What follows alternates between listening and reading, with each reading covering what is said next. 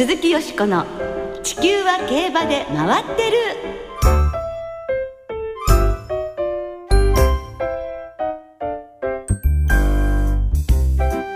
皆様明けましておめでとうございます。鈴木よしこです。元気に良い新年をお迎えになられましたでしょうか。地球は競馬で回ってる。おかげさまで番組は3年目を迎えることができました。2015年もこの番組では週末の重賞レースの展望や競馬界のさまざまな情報たっぷりお届けしてまいります。どうぞ今年も一年よろしくお願い申し上げます。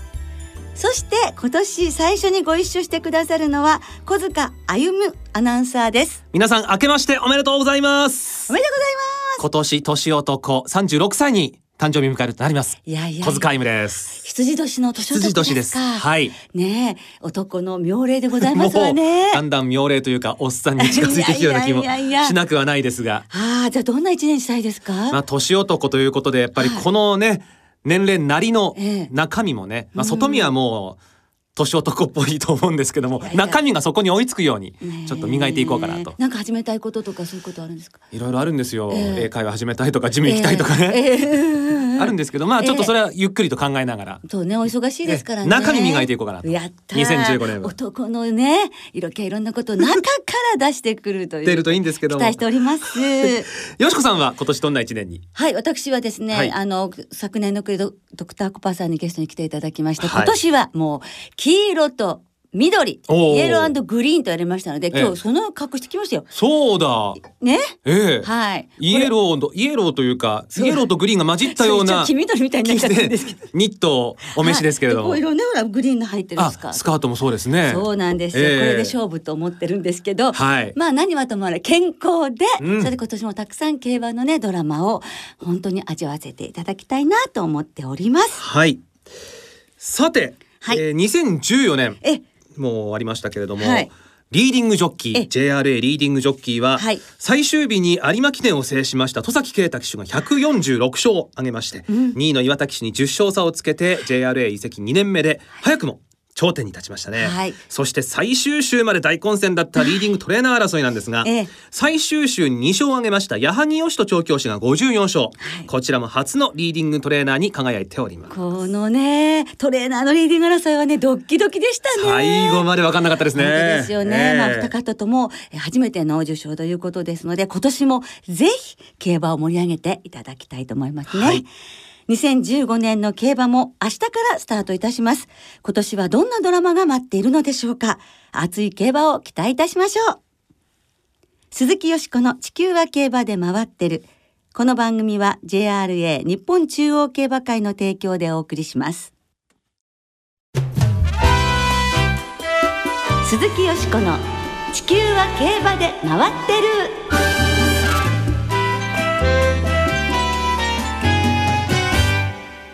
2015年今年の競馬は？JRA 後藤正幸理事長インタビューパチパチパチパチというわけで、はい新年最初の特集として JRA 後藤正幸理事長のインタビューをお届けしてまいります。2015年の競馬はどうなるのか、今年の抱負をはじめたっぷりとお話をお伺いしてまいりました。はい。後藤理事長は去年就任されたばかりということですよね。はい、9月中旬ですよね、はいですから理事長として初めて迎えられた新年ということになります。はい。では早速 JRA 後藤正幸理事長のお話をお聞きいただきましょう。新年明けましておめでとうございますありがとう。ございます。どうぞ今年もよろしくお願いこちらこそ申しよろしくお願い上げます。いたします。はい。えー理事長は昨年9月に、はいあのし新任されまして、はいそれから3ヶ月半ほど経ちましたけれども、はい就任されてのご感想はいかがでしょうか？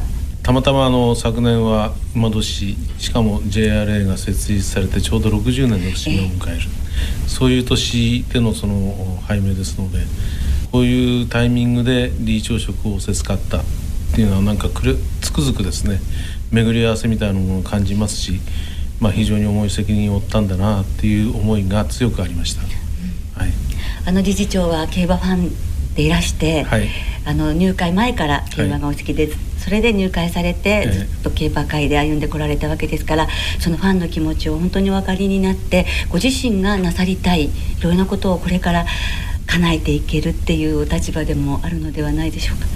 あのまあ私自身、まあ、競馬ファンって言いますかあの実は父親が競馬界の獣医職だったもんですからそれこそ生まれた時にもうすぐそこに競馬があったもんでそういう環境の中で育ってきましたからその競馬に対する違和感っていうのは全くありませんでした。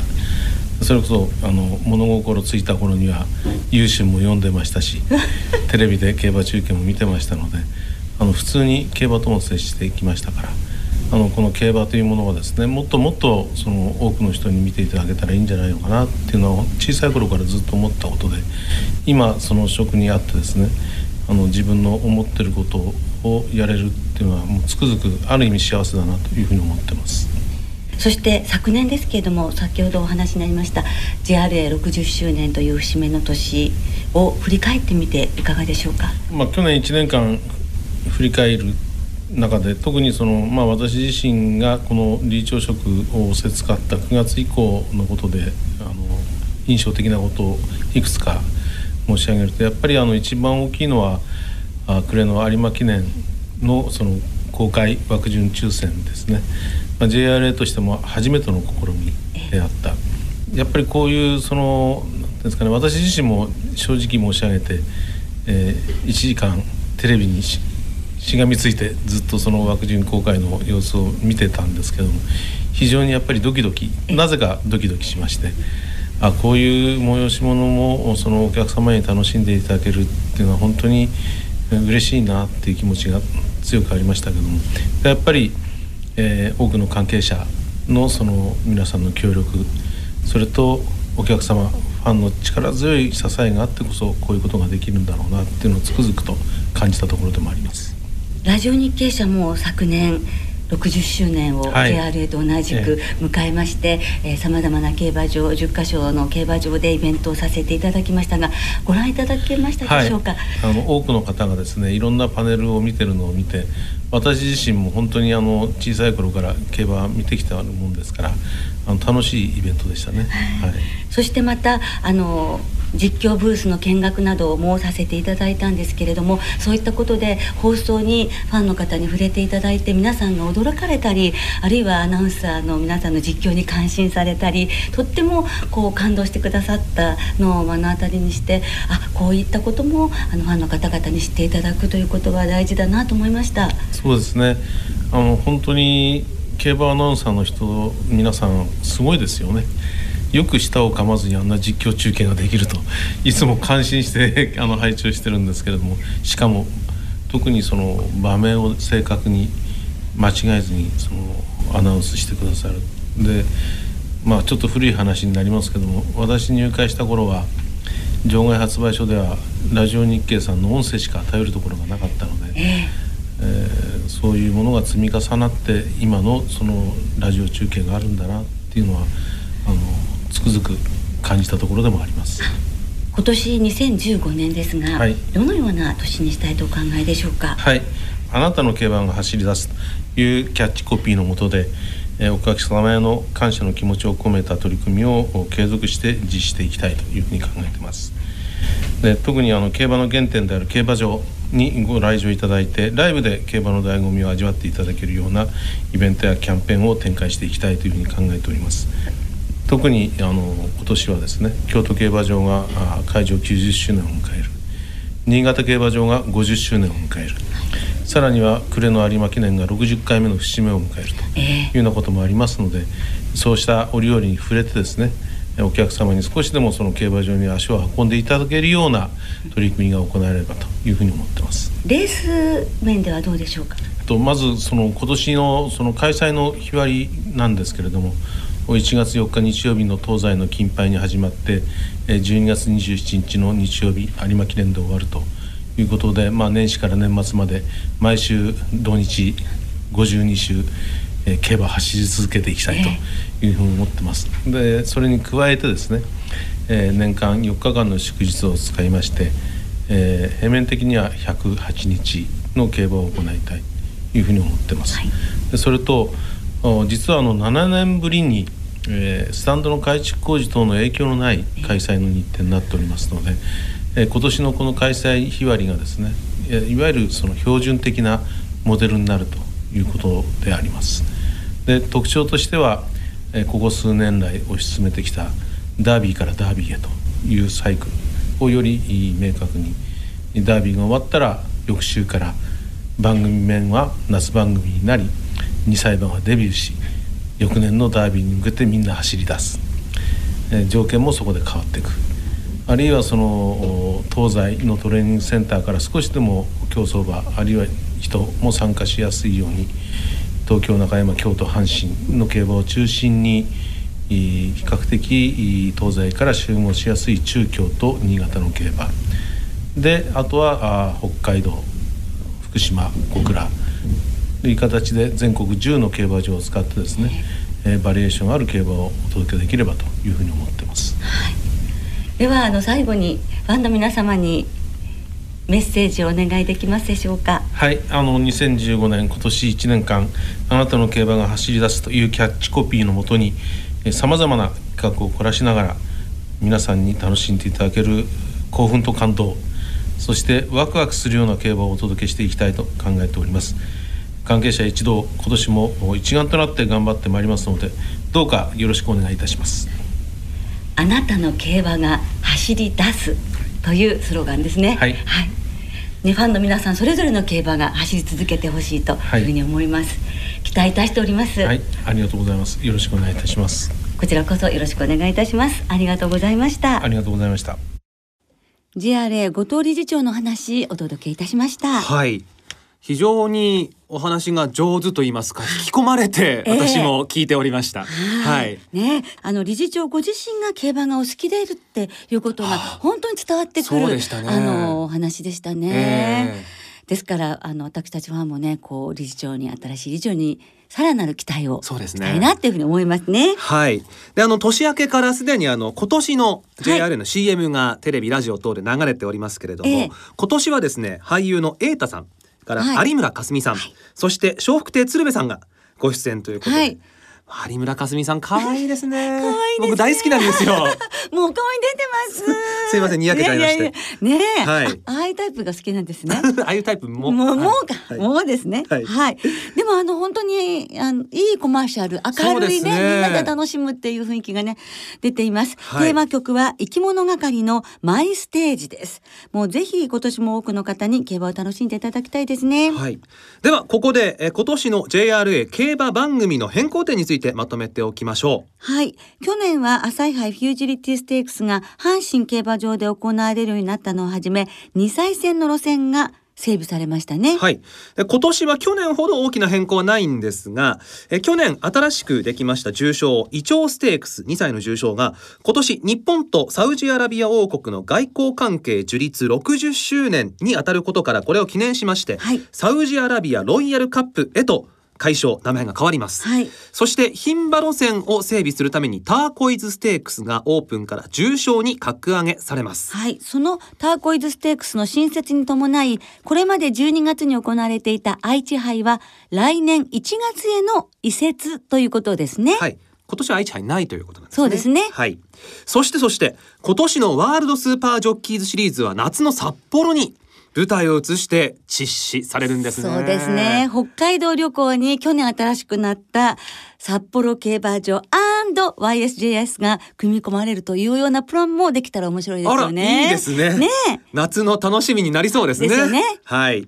さあそして2月の28日土曜日から4月5日日曜日までの期間 JRA 全競馬場の最終12レースの馬連を対象に通常の払い戻し金に売上の5%相当額を上乗せします。春の最終馬連も行われます。はい。先ほどもお話が出ましたけれども今年のスローガンは、はい。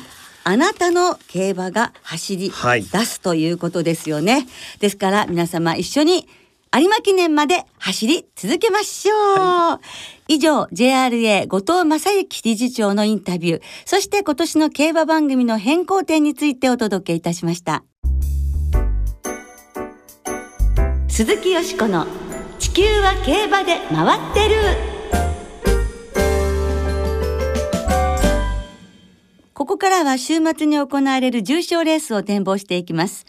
その前に、先週、まあ去年っていうことなんですけどね、去年最後に予想いたしましたレース、え。有馬記念を簡単に振り返りましょうか。まあ去年と言ってもそんなにまだ前じゃないなっていうね。ね、今年は本当にあの、一週間でしたか本当らね。ですね。はい。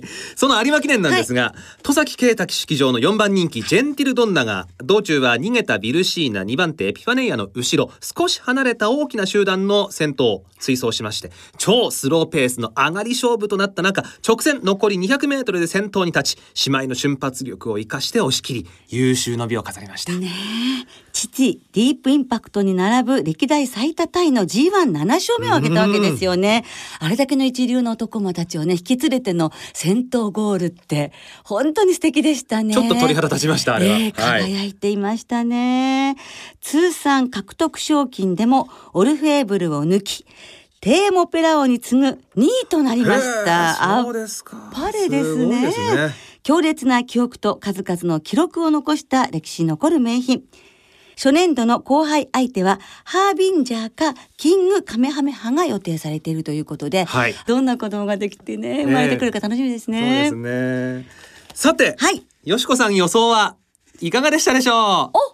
おおということはまあ本当にね信じていればねこういうことが起こるのが有馬記念っていうことをまた感じさせていただきました。はいジェンティルドンな本命だったんですよね。ドラマティックな有馬と予想そう。なんですよ有馬記念平成の馬年は引退馬か3歳馬というこのね予想が当たりましたよ、ええ。そして12月に衆議院の選挙が行われた年も3歳馬っていうデータをね、あはいはい。の先週ご紹介しましたけれども、はいはい。それでバッチリだったわけですねもう本当にね終わりよければ全てよしという感じでしたね、で今週末は、い明日4日日曜日に中山で中山金杯京都で京都金杯が行われますとはいいうことですね。中山京都の両金杯の馬連は通常の払い戻し金に売上の5%相当額を上乗せして払い戻しされます。はいまあ一年の計は金杯にありとも申しますので。はい、金杯で乾杯ともね。いいですね。当てたいですね、はい。まずは中山競馬場で行われます。G3 ハンデ重賞芝 2000m 中山金杯を展望していきましょう、はい。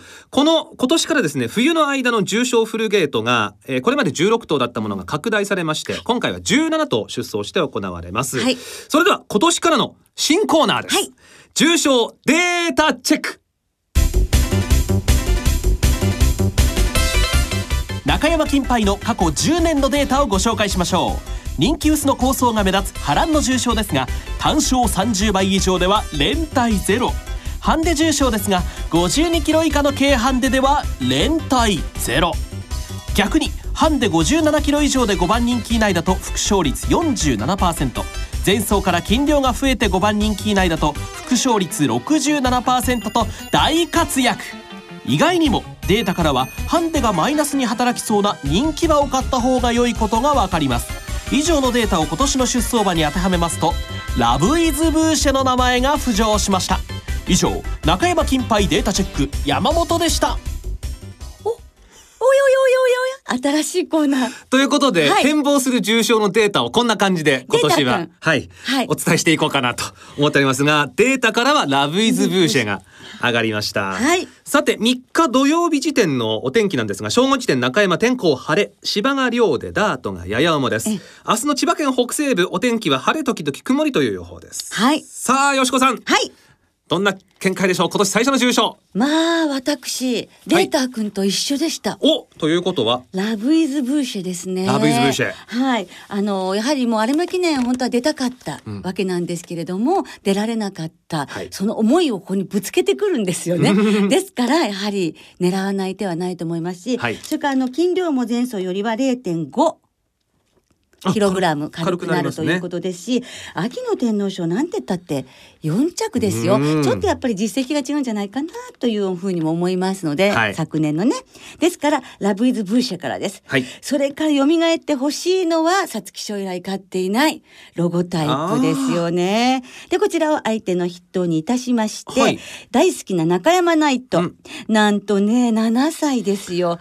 早いわね。オルフェーブル世代ですかね。はい。みんな1歳ずつ年取ってるからね。やっぱりあの年の初めっていうのはねちょっと感慨深いものがあるんですよ。一、週間しか違わないですけどね。そうなんですよ。だからね、アイスフォールいつもねあらもう6歳みたいな、ねあるんですけどその中山ナイトそれからやっぱり中山に大変実績のありますマイネルミラの一番、はい、さらにですね、えー、あそのですか4頭です相手は。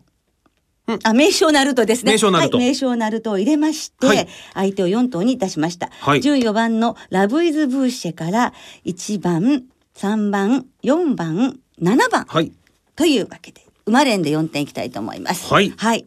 さあ続いて同じく明日4日京都競馬場で行われます芝 1600m のハンデ重賞。京都金杯を展望していきましょう、はい、こちらもフルゲート拡大されました。今年18頭。京都金杯が18頭立てになるのは初めてだそうですはい、はい、ではこの京都金杯もデータチェック。京都金杯の過去10年のデータをご紹介しましょうハンデ重賞らしく人気薄の構想が目立ち過去10年に3着以内の30頭のうち半分の15頭が6番人気以下。人気薄同士の組み合わせも楽しめます。かといって単勝30倍以上では連帯ゼロ。穴狙いもほどほどに。開幕週らしく内枠有利で6枠7枠8枠の副勝率はわずかに8%前走の成績を見てみるとオープン特別なら4着以下で連帯ゼロ。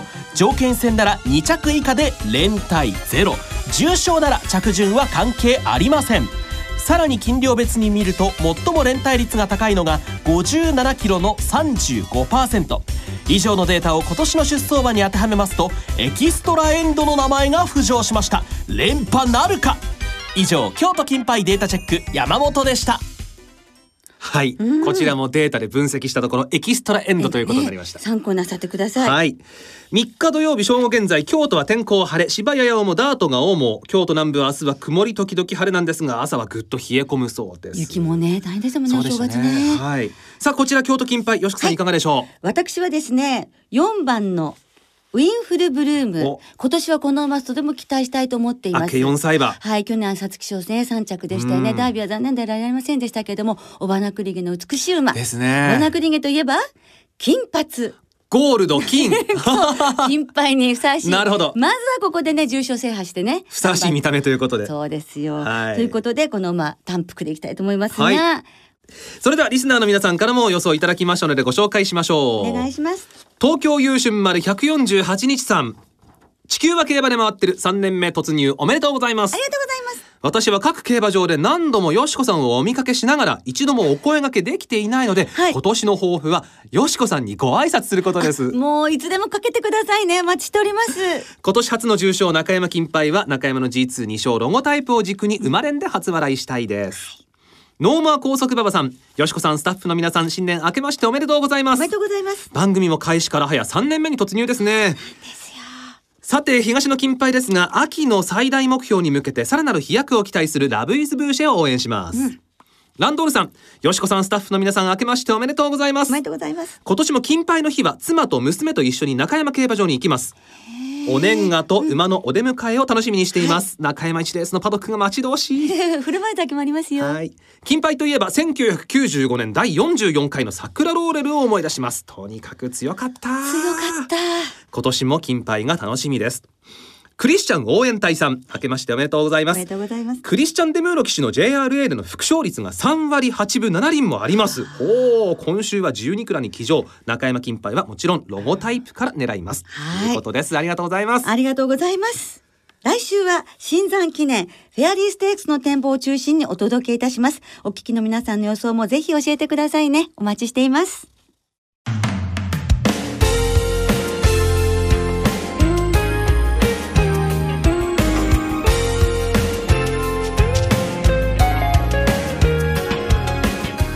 そろお別れの時間となりました。2015年 JRA 最初の開催は明日4日と明後日月曜日の2日間です。中山京都の2条で行われます。初日の明日は一部ウィンズを除く全国の競馬場ウィンズでターフィーハローキティハンドタオルがプレゼントされます。先着順ですのでどうぞお早めにお出かけください。中山京都両競馬場では新春恒例の鏡開きと振る舞い酒が行われます。鏡開きにはジョッキーも参加しますよ、ね今年2015年の京都競馬場は開設90周年で明日は記念入場券も発売されます。その京都競馬場では昨年ドバイデューティーフリー安田記念を制したあの世界ナンバーワンの馬ジャスタウェイの引退式が明日の最終レース終了後に行われます。そして来週1月9日以降の鈴木よしこの地球馬競馬で回ってるは通常通り金曜日の午後8時30分からの放送です、はい。その来週9日の放送では競馬今年の抱負と題しましてリスナーの皆さんの競馬に関する抱負をご紹介したいと思います、はい。番組サイトの投稿フォームまたはツイッターで皆さんの抱負をお寄せください。ぜひぜひお待ちしております。ではでは2015年最初の競馬存分にお楽しみください。お相手は鈴木よしこと。小塚歩夢でした。また来週元気にお耳にかかりましょう。鈴木よしこの地球は競馬で回ってる。この番組は JRA 日本中央競馬会の提供でお送りしました。